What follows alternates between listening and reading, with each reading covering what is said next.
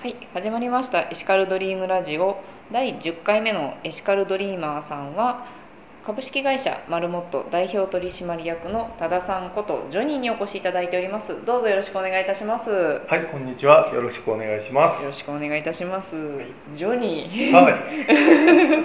もう完全に笑ってるじゃないですか。自分で言うて、油断勝ちですから。そうですね。本当にあのやはりふ醸し出される雰囲気もうん、ジョニーですね。うん、そうですね。まあまあそんなところからですね。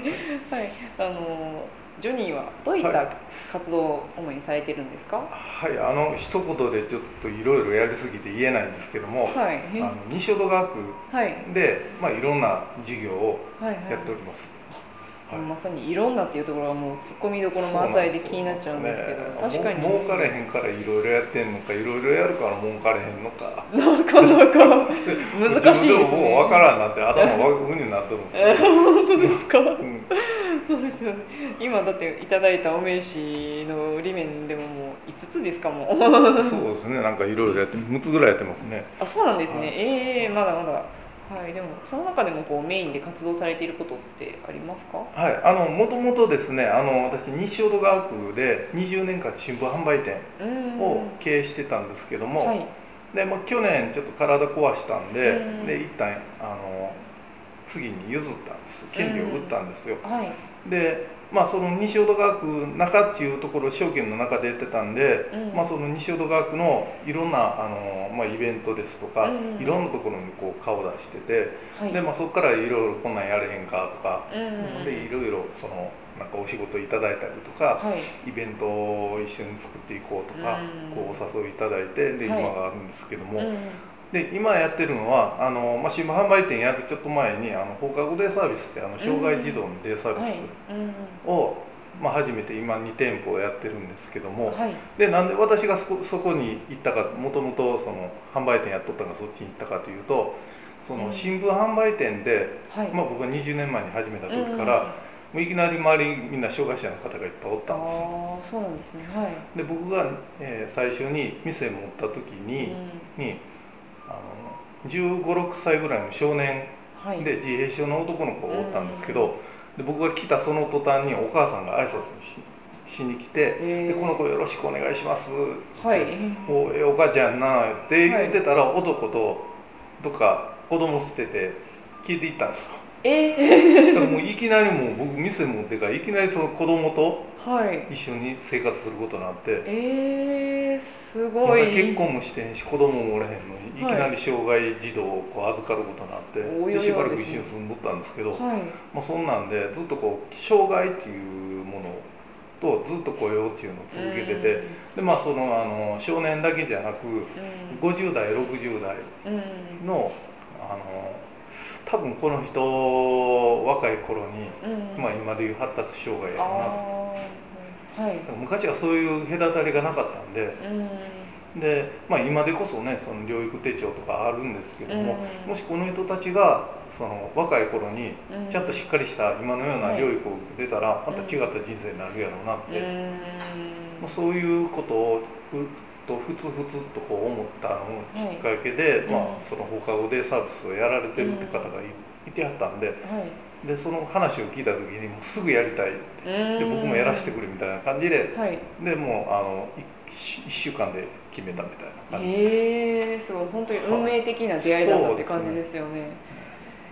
えーやはりそこで何でしょう普段からその障害者の障害のある方と一緒にそうですね。おられたのでそんなにまあやはりあの全然言う特別感でも何でもですよね。障害者雇用を普通にやってきてたんで 違和感全然なくて。そうですよね。今こんなに社会は言ってるけどいや前からやってるけど何？みたいな感じですよね。別に福祉業界に僕おったわけでも何でもないんですけども、その西淀川区の社会福祉協議会と一緒に、その企業と福祉のうんマッチングの異業種交流会をやろうということで西淀リンクっていうのを、えー。まあ、3年ぐらい前からやってたんです、はい、うん。でそこでその福祉業界の人たちとも顔なじみになってるし、うんはい。またするのが全然そのハードルがなくなくて、うん。なんかあ炭酸素チキタンかみたいな感じで。ねはい。でなんか普通に自然体に、でうん。まああの放放課放,、えー放課後デイサービスのことを、まあ、略して放デイって言うんですけど、うん。僕放デイやります言ったらじゃあ私管理できますとか、私保育士ですとかはい。なんかそういう人がこうバッと集まってきたんで、はい。まあ違和感なくできて。でまあまあまああの12年で結構まあ今ええ状態で動いてるんですけども、でまあその新聞販売店を、まあ、並行してやってたんですけど体壊してやめて、うん去年やめてはい。で次何しようかって思ってた時ににそのそう法での中のカリキュラムの一環でうんでプログラミング教育をやっていこうかなってうん思ってたんですよ。はい。でそのプログラミング教室をされてる方運営されてる方に、うん。まあ、話聞きに行ったらはい。なんかこれって自分でやった方がいいんちゃうかな、なるほど。自分で教室もだから面白そうやよ、はい。でもうん障害の、まあ、うちの子供たちも連れてこれるし、はい。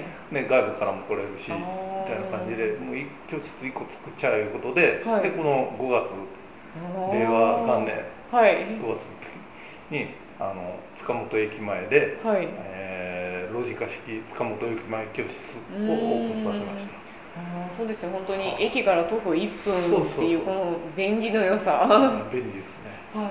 ここでちなみにそのロジカっていうのはどういうものになってくるんですか？えっとですね、あのプログラミング教室の、うん。まあまああの僕やってるのこれはフランチャイズなんですけども、うん。ロジカ式いうところではい。やらせていただいてて、うん。でえーっとそのまあ代表の方が、うん。あの関愛さんというまああのはい。若い兄ちゃんなんですけども、うん。なんか日本人天才クリエイターやはい。なんか最年少でなったみたいな、えー。まあまあそうういう稀な人がおるんですけども、んでその話を聞きに行った時にそのあのプログラミングっていうの僕もよくわからんかったんですけどもうん。その、まあ、機械に一個一個コマンドをはい。指令を送っていくじゃないですか。で、えー、と例えば人間みたいに人間「これやっといてよ」とか、うん。なんか俺の空気感分かれよとか。うんはい。でこう なんかいつも言うてるやんみたいうんな。話でこう人間ってこうコミュニケーション、はい。会話ができる成り立つんですけど、うん。はい。コンピューターってそういうわけにいかないですよね。一個一個こう指令を送っていって、ね。うんでうん。例えば人間で言うたらあのお茶飲むにしてもこう、えーコップに手を取るって、うん。コップをつかむって、うん。で口に持っていく、ねはい。これだけ飲むとか、うん。そういうことを教えていかないといけないあのコンピューターに教えていかないと、まあ、動いてくれないんですけども、はい。それって発達障害の、うんまあ、うちに来てるあのデータベースに来てるコーラもそうな、うんそういう子もいるんですけども、やっはいぱ一つずつこうあの手を洗う蛇口ひねる。で、えー水を止める、うん。で手を拭くみたいな、そういうことを一つ一つこう教えていって療育してる子も中にはいるんです。そうなんですね。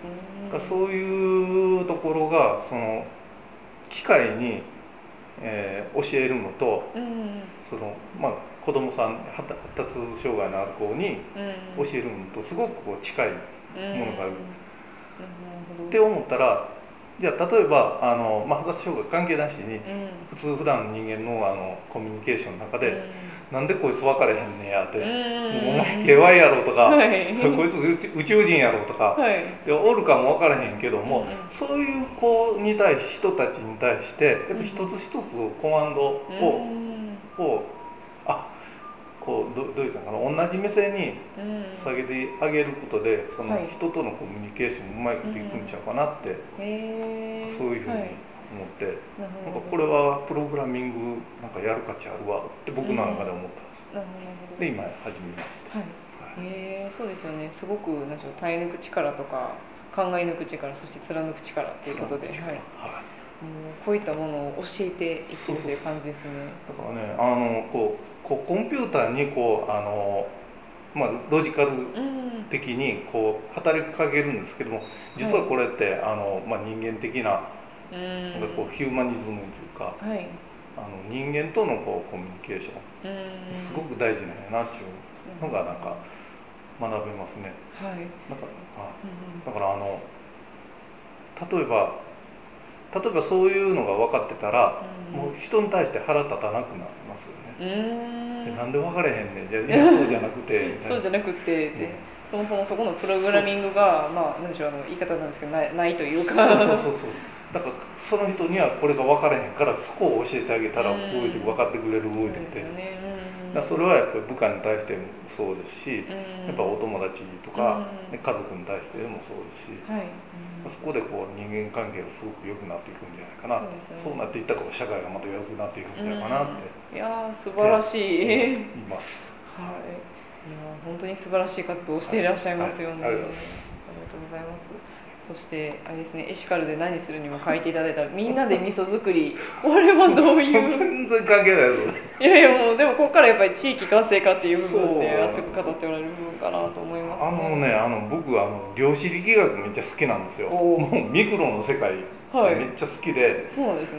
えーでもう素粒子単位で、はい。なんか今自分があの、えー、なんやろ粒粒子がこう入ってきてるとか動いてるとか、うん。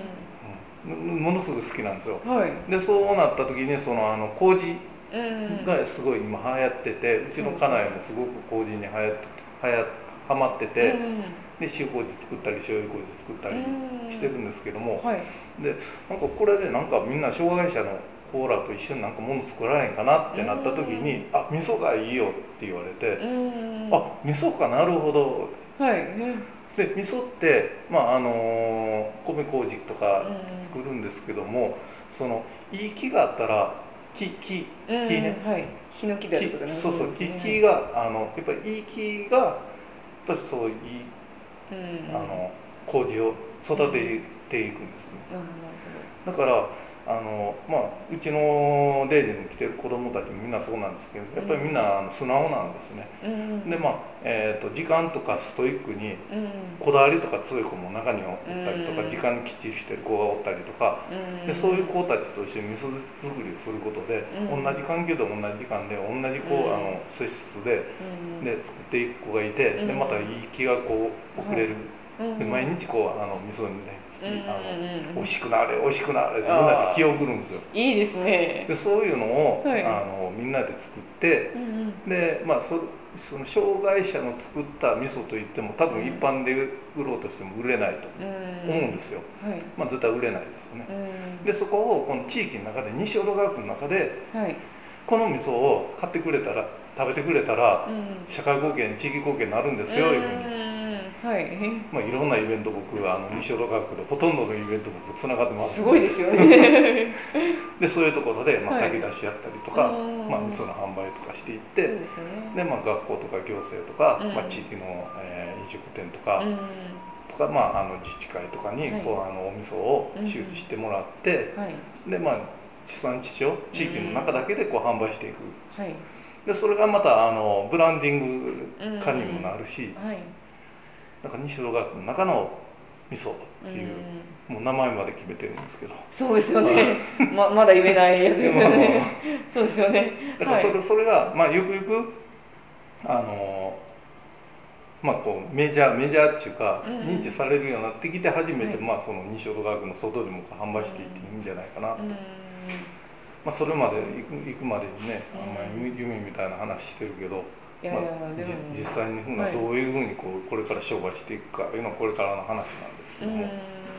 本当にあの障害者の方のその雇用を守っていくっていうのも大事な部分だと思いますし、はい、本当にいい夢のあるお話ですね。夢というかでもなんかもう気づいたら1年後にはなんかヒットしてそうな気もしますけどね。そうなんですよ。で僕これあの去年ふっと思ったんです。えー、降りてきたんですね、うんふっと降りてきてで5年後に大体僕あの夢に日付をつけるんですけども、はい。5年後10年後自分はどう100年後どうなってるかっていうのを、まあ、い。ろんなはい話もするんですけども、うんその5年後に味噌作ろうってうんうんうん。でまあおお味噌作るのに大体10ヶ月とか1年近くかかるんで、はい。まあ、今こう試作段階なんで、うんまあ、これがすぐにできるもんじゃないんでやっぱり、まあはい。まあ、5年ぐらいかけてやったらできるやろうぐらいの気持ちでやっててで、まあ、はい。1年経ったんですね。であと4年後なんですけども、うん。で4年後に味噌作んねんみたいな話をしたら、まあ、はい。ある人が「いやもうそれ3年でやった方がええんちゃうの?」みたいな「ほな3年でやろうか」みたいな。そうですね。徐々に短くなってきてますね。そうそうそうそうそう、まあ、結構ねあのそのお味噌を作ってる麹を作ってらっしゃる方とか職人さんとかにこんな話したらバカにされるかな思ったんですけど、話したら結構意外と皆さん乗ってくれはって「いや応援します。めっちゃいいですね」って言うてくれるんで、ね、それが儲かるかどうかは分からんですけど、また いやでもまあややっていくうちにね。そうですね、はい、もう私としても、はい、エシカルドリームラジオとしても、はい、応援していきたいことだなというふうに思います。もういっぱい買ってください。そうですね。どんどんどんどん PR させていただきます。はい、もうしてください。ありがとうございます。はい、では最後にはなりますが、私の方がエシカルで何するというふうに言いますので、紙に書いたものまた読み上げていただいてもいいでしょうか。紙っていうの？あ、どちらでも大丈夫ですよ。はい、では、言いますね。えっとエシカルで何する？みんなで味噌作り！イエーイ！ありがとうございました、はい、ありがとうございました